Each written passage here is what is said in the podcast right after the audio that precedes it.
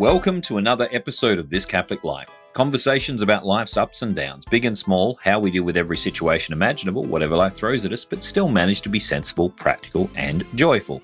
Today's show is Catholic Identity, a conversation about what makes an organisation Catholic, those who call themselves Catholic, and what they need to do in order to be Catholic. I'm your host, Peter Holmes, and today I'm joined by Ryan Galliot, or Box as he's known around yes. these places. Welcome back, Box. It's been too Thank long. You. It's been a while, yeah. it has. Uh, let's get right into it. We should give some background on the topic. There are a number of organizations around the traps. You only have to look in the old phone book or look up on the internet and type Catholic in, and you get lots and lots of agencies, schools, hospitals, educational institutions who call themselves Catholic. Hmm. So they like to use the name Catholic, clearly, because it's still out there. What what are the benefits and drawbacks of, do you reckon, of calling yourself Catholic? Well, I mean, there is a connection to a larger community, right? The right. Catholic community and and the the core, I guess, precepts and and things, values that they stand for. Right. Um, and so identifying with that sort of uh, already proclaims uh, a mission statement or yeah. a basis of a mission statement, I guess. Right. So there's an assumption there that they share values, that they have a hmm. certain mm. kind of thing, that they're promoting something that we agree with. Now, right. I have to be has to be said that while in the past it might might have been a social advantage and perhaps even a business advantage to use the name Catholic, not everyone likes Catholics these days. Nope. Nope. it's understating it, Peter. well, I can tell you we get lots of hate mail with regards to um, oh. this podcast just because we've got the name Catholic in it. Mm. Uh, I have. It has to be said though that all the hate mail we get uh, comes from people who haven't listened to a single minute of the uh, right. uh, podcast. it comes from them reacting to the name Catholic. Mm. So the benefits you might think the benefits these days are not as big as they used to be. But when you think back it wasn't that long ago, it's still within living memory of some people that I know, that there used to be advertisements in the newspaper Catholics need not apply. Um, uh-huh. As in, there was uh, such a profound anti Catholic prejudice that you couldn't even go for some jobs. You couldn't even mm. put your hand up for some jobs because people just wouldn't have you. And so calling yourself Catholic very definitely would have prejudiced some people against you back then. Mm. So I don't know if we're in a new situation. I just think the prejudice is now expressed in a different way. Well, I think if if I may, that there was one event in fairly recent memory that uh, sort of proves a counterpoint, which is uh, World Youth Day when it came to Sydney. Yes, I remember there was a lot of uh, negative negativity towards it when uh, before it hit. Yes, and some of then, it from Catholics. yes, some of it from Catholics. And then uh, I think it was the Tuesday, the the Tuesday of the World Youth Day week. There was already a very quick turnaround in public opinion about World Youth Day. Yeah, well, once it got here, I think people were pretty impressed that it was so big and so well organized. And and as I said to one local, it's great to see so many very happy young people around. It's such mm. a joy to have them around. And that's been the experience of many uh, cities that have had World Youth Day. Mm. But it was interesting in the lead up to it, most people were worried about how much it would cost, that nobody yeah. would want it, and all kinds of things. And thankfully, most of those detractors have now changed their mind. Mm. Coming, I mean, World Youth Day is a fairly big example of something yes. being called Catholic, and it was very Catholic icons and statues and hmm. stuff all over the city of Sydney. Very in your face, yeah, very much. and eh, and yet people took it very well. So it, yes. it goes to show that the attitude and the behavior of the young people had a big influence on the fact that they were tolerating some of these other weirdo things that Catholics were doing in town. so let's come back to that then. What what are the rules about calling yourself Catholic? Well, if the Pope shows up, you probably get to call yourself Catholic. So World Youth Day gets a tick for that one. It's a good but point. Like, yep. yeah. but if you you know if you're starting a school or or if you know you've got an organization, I worked for um, an archdiocesan agency, um, Catholic Adult Education, and we called ourselves Catholic because we were an official representative body of the Archdiocese of Sydney. Mm. And you also you've worked in several different uh, jobs all of which were in some way connected to the archdiocese in some yeah. way. So, yeah. in that case, we're directly uh, connected to and answerable to the Archdiocese of Sydney and therefore the Archbishop. Hmm. But there are still plenty of other people out there calling themselves Catholic. There are. There are indeed. And I think one of the things about that is uh, a lot of people, as as we spoke about before, as we mentioned before, it's that sort of linking to this identity. And the problem is whether our identity as a community or group matches with that. Right. Now, can you be a bit more explicit about that? So, for example, we've got schools, we've got hospitals, we've got media mm, organizations, etc. Well, one thing I've encountered, and as you know, I've worked in many different capacities uh, in the church, one thing that that's thrown about a lot is oh but we're a business right. or oh but we're this or that mm. and admittedly it's it's it's never easy saying that you're a, a that particular business but also a catholic right uh, business of that type um so why isn't it easy well i i think and and uh, that while you get the privileges and the uh the community of Catholicism when you say that you're Catholic. It also calls you to a right. particular way of living or particular standard. Right. Um, now, when you say standard, does that mean the quality of your goods has to be of a standard, or is it about your the way you conduct business, or the way you treat your employees, or? I think it's it's called it, it's across the board. Um, there has to be an integrity. There right. has to be a charity um, to how you conduct business and, and how you conduct interpersonal relationships. Yep. And there has to be a hopefulness as well to it. Right. Because we are a people of hope. Yeah, we are. But the, the, I mean, with with respect, calling ourselves a people of hope is a little bit vague. Yes, it is. While we are a people mm. of hmm. hope, there's still some very practical, pragmatic things that need to happen in order to be Catholic. So, hmm. calling ourselves Catholic means that our business needs to represent the name Catholic well, or yes. at least not sully the name. So, for example, I know of at least two businesses in Sydney who have been asked to change their practices by the Archbishop uh, over you know the last two decades or so hmm. because they were using the name Catholic and something they were doing with that name wasn't in keeping with the way Catholics work. So one involved uh, gambling um, rules, mm. and the other one uh, was to do with what they were actually promoting. And so, ah, okay. Firstly, the product we can't call something Catholic and then do something immoral. Yes, exploitative or um, false. You know, using false information or, or telling lies.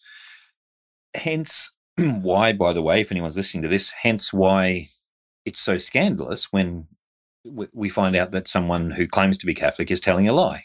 Not just mm. that lies are bad, but that they are representing Catholicism when they speak, and that and that means it's a doubly bad thing mm. um, when someone tells a lie. But also, how they treat their employees has to come into this. Yes, I think there's definitely an element there, uh, and it, it's reflected in our own lives as as individual Catholics that we go to confession and we try to do better when we've fallen. Yep. And, and, and so we, I think part of that is the atmosphere and the community of perseverance and trying. So there are times when things will happen, uh, but the ability for the for the community or the business to turn around and say, "Look, we've made a mistake. How can yeah. we do better?"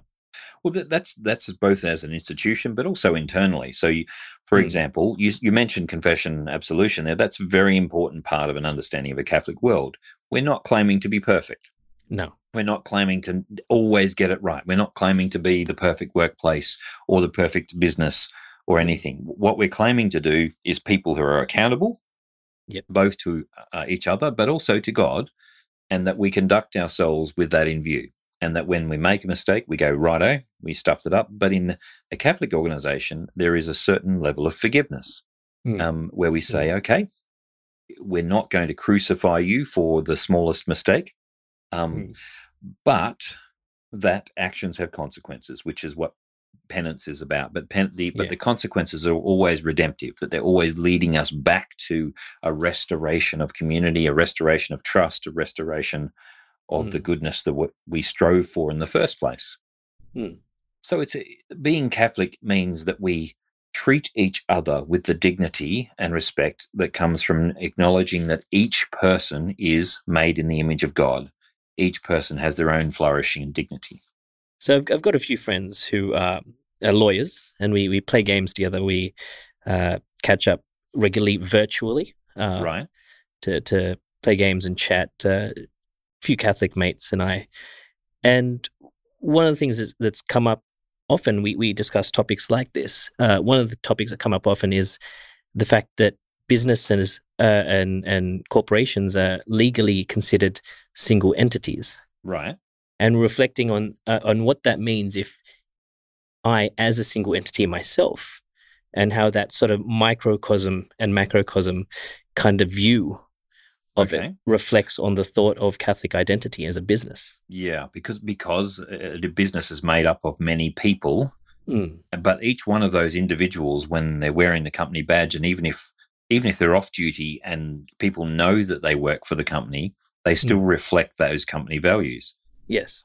It's worth mentioning that many Catholic organizations, they just simply can't uh, discriminate against uh, non Catholics in jobs that don't specifically mm. require you to be Catholic. So, for example, no. some certain roles like teaching roles, pastoral roles, obviously have to be set aside for people who share the the, the convictions and the passion for the tr- for the Catholic faith. But you know, the gardener doesn't need to be a practicing Catholic in order to be a good gardener. Um, mm. And we were talking about before we come uh, to this recording box, we were talking about artists. An artist doesn't necessarily have to be a devout Catholic in order to paint excellent art. Yes. There's all kinds of things that can be done in, in a, an organization, deliveries, um, functions, you know, administrative functions, all kinds of mm. things that can be done very well uh, by non Catholics. And so Catholic organizations have uh, attempted to talk about um, Catholic identity and mm. Catholic mm. values in their organization, but don't necessarily insist that their employees are Catholic. That's, That's right. all very right. true and valid. Mm. The question comes when how far do you water that down? And how yeah. far does it get to the point where we talk about Catholic values because there's a plaque on the wall, but everyone here doesn't actually believe it, and we're just going to do our business. That's right. You sort of dilute the uh, identity mm. in favor of those in the organization that aren't Catholic themselves. Yeah, and who um, who who answers to whom with respect to are we living this? Are we living up to this standard? Do we even understand what this standard is? And that, that was the point that I came across a number of times in various organizations I've come across um, where I've asked the question about Catholic identity just as a matter of interest. And I couldn't find anyone right up to the CEO who was able to express coherently what a Catholic what it meant to be a Catholic organization. Yeah. They, they, used all these examples, like you said, oh, we're a people of joy. And I, what does that mean? what does that mean? How does that practically? or we, we follow Catholic values. Can you name any of those values? What are they? That's right. what are they? Yeah. In other words, it was a kind of a nominal thing that, that they mm. didn't actually understand. Now, in other cases, people have very, very strong ideas about what Catholic means, uh, which don't necessarily agree with the catechism. Mm. Or, or mm. perhaps, and this is this is something that's quite dangerous. Not so much here in Australia, but I've seen it very much in other countries at the moment. Some Catholic organisations, very strongly claiming to be promoting Catholic values, do so in a way that is derisive and derogatory and nasty, which don't reflect mm. Catholic understanding of the dignity and respect for other human beings. But this actually it brings me back to a, another conversation I had not too long ago about uh, a type of elitism that happens even in, in any community, but um, amongst Catholics, it's definitely there. And I think the Pope, uh, sometime last year, wrote about it, talking about this intellectual elitism that happens. And sometimes, whether it's from truth or just pride of, you know, pushing your own agenda, uh, I think he was dignifying it with a with a term. If he called it intellectual elitism, I'm, I'm not not seeing much intellectual about it. yeah, but I mean, it, it happens in in almost every group or community. Yep. Uh, it's one of the things that really creates that schism, and I think is one of the things to really first look out for. Yeah. Well, let's use an analogy. When I played cricket there's always one or two guys on the cricket team who have the whitest clothes, who you know insist you watch wash them with you know I don't know some wonder bleach or something every week, who absolutely insist on rubbing the ball a certain way, and you have mm. to walk in a certain way, and they were very they were purists basically. Now we all giggled at them and and you know used it to tease them a little bit, but we you know you learned a little bit more about cricket from looking at their habits. Mm. What would be a problem is if the the captain and a few others in the team absolutely insisted that we all slavishly followed these things or we get kicked out of the team. Mm. That that becomes an issue. Um, yeah. It's it's one thing to look at an ideal or perhaps someone who's very very good at you know, putting strict requirements on things as a oh that's interesting that's taught us something. It's quite mm. something else to say this is the the baseline standard. You must be this fanatical, otherwise you're out. Yeah. Yeah, and it's it's something. I, I mean, it it's happened all through history, but especially uh, in recent history, it's it's it's become quite a thing of, of gatekeeping. Right. Uh, you know, you must do A, B, and C, otherwise you're not a true fan, or right. A, B, and C, otherwise you're not truly a Catholic. You know. Um, yeah. Have you been kicked out of a, a Reddit community, Ryan? Uh, I'm I'm not saying anything. well, yes. I mean, I'm guilty of that too. I think I think we've had some conversations with our producer about whiskey, and I, and when I said, "Oh well, single malt whiskey, or you or you're not in it," and it, it was probably elitist in that respect. And um, I think as long as it's on the on the um, the level of joking around with hmm. friends, mm. and and it's it's not excluding people from a yeah. uh, enjoyment of something, that's one thing. But in in terms of a Catholic identity, a lot of people get confused when they see someone, an organization, or someone who's using the name Catholic, claiming to represent Catholicism, mm. and they seem to be speaking directly against the Catholic faith or against mm. something the Pope's just said or against, you know, the authority, the Archbishop of Sydney. And you think, well, hang on, what what makes something Catholic if it's not yeah. in line with the Archbishop of Sydney, the Pope, the, what the Catechism says? And there, there are those cool. And and I'm I'm loath to use the word values, but for lack of a better word in my head at the moment, there are certain core values, so core principles, I should probably say. That's a better word that uh, that we adhere to because those are unchanging.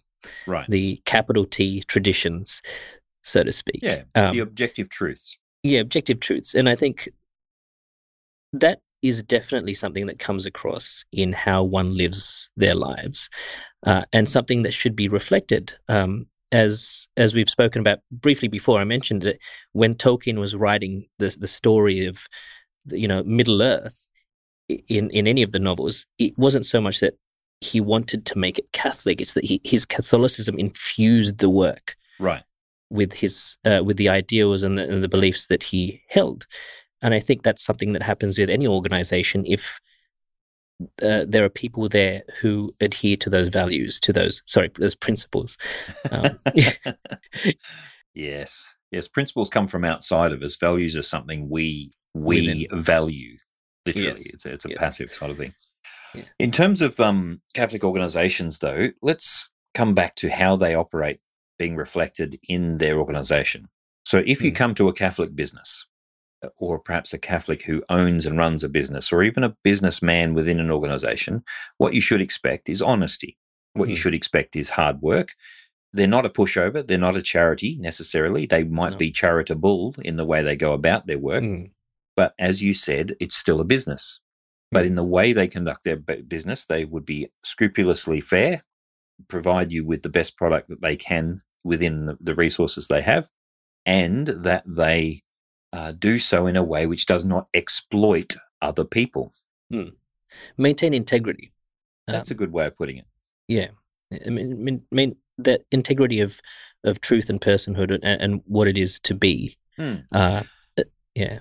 It, it, the lack of exploitation is one of the reasons, for example, that the Sydney Archdiocese um, has the anti-slavery task force, and one of the hmm. first things the anti-slavery task force did was make sure that our own supply lines were not using exploitative um, sources. Yeah, which I'm very grateful. We've already had uh, John McCarthy on the the podcast and talked to him about that. But I encourage anyone who's listening go and check out the Anti Slavery Task Force um, website attached to the Archdiocese here.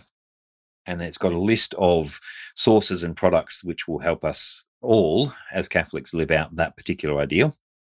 I have to say, though, my experience working in, in various Catholic organizations and some Lutheran ones and some Baptist ones um, is that, you know, human beings aren't perfect. Um, mm. And that, you know, you, you have all the same frictions and silliness that goes on in any organization. Right. Uh, the question isn't whether that happens, but how we actually deal with it. How, mm. how is it resolved? What ideals do we strive for? What do we hold ourselves up to? That's right. I remember having a discussion with someone in the diocese about whether we should keep a human resources department because that was anti-Catholic, and I basically said, "Well, we have to call it that because um, that's what everybody else calls it." And um, it is um one of those areas of of that handshaking between, I guess, secular life and and and our Catholic living. Uh, just as you said before about people working in Catholic in- industry and, and businesses that aren't necessarily ca- Catholic themselves. Mm. And we're meant to. I mean, I would not. I, I generally wouldn't. I guess I wouldn't work for an uh, organization that's Catholic if they didn't have people there that working uh, working there that weren't Catholic themselves. Because right. I think we're meant to have that immersion right. in the world and with people of the world. Uh, we're not meant to be just separate for the sake of being separate. Mm. You know, not, we hold ourselves.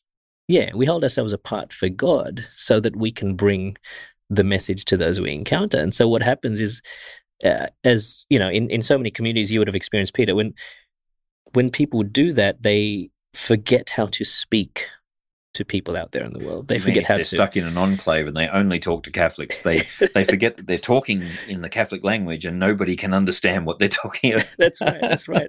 There's so many times in conversations, uh, even at university, sometimes or some other other groups, uh, having worked in some of those places, that I've had to define things for people that weren't Catholic themselves. Yeah, I'm afraid yeah. I still have. Um, I, I used to joke with my friends that I speak uh, Protestant and Catholic because I came from the Protestant world. so when when Catholics use that particular language that they think everyone understands, I, I have a little giggle to myself about um, the, the, Protestants who are listening and or the you know, people who are not Catholic or Christian at all listening in, going, "What? What? What does that even mean?" or they think of something different. Mm. But you're right. Having friends who aren't Catholic um, actually refines us as Catholics. Mm. It makes us, I think, makes us better Catholics because we have to rethink uh, everything we're talking about, everything we're doing, and we know that we are accountable for it. That we actually do represent something. It matters that we we call ourselves Catholic, even if we're in a non-Catholic organization. As the sole Catholic in that place, we still represent something. So, mm. calling ourselves Catholic is is an important aspect of um, being Christ-like, to bringing Christ into that workplace. Yeah. Well, there's a there's an old uh, saying that someone told me a long time ago, which is, "You show mastery in a thing when you can explain it to a ten year old, and they can understand it." Martin Luther said that. Oh, right. Okay. Well, he said he said know. basically, you uh, any idiot can explain a complicated thing. It mm. takes a genius to explain it to a very simple person. Right. Yeah. So it, it's one of those things that I've tried to carry in how I also speak about our faith when out there and even at, at, at work to people without assuming that they're Catholic. Hmm.